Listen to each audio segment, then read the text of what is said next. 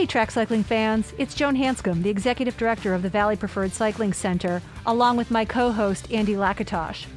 Together, we are excited to bring you the Talk of the T Town podcast. The racing season here may be short, just four months, but it's our goal to keep you connected to the goings on here year round. Together, Andy and I have a combined 30 plus years of cycling experience covering event production, racing, and coaching across all levels of the sport.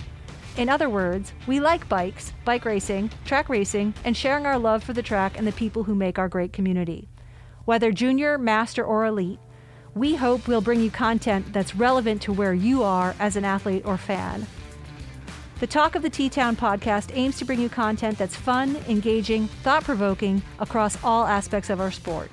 We'll feature guests that run the gamut athletes, nutritionists, sports psychologists, sports agents, doctors, sponsors, and who knows what else.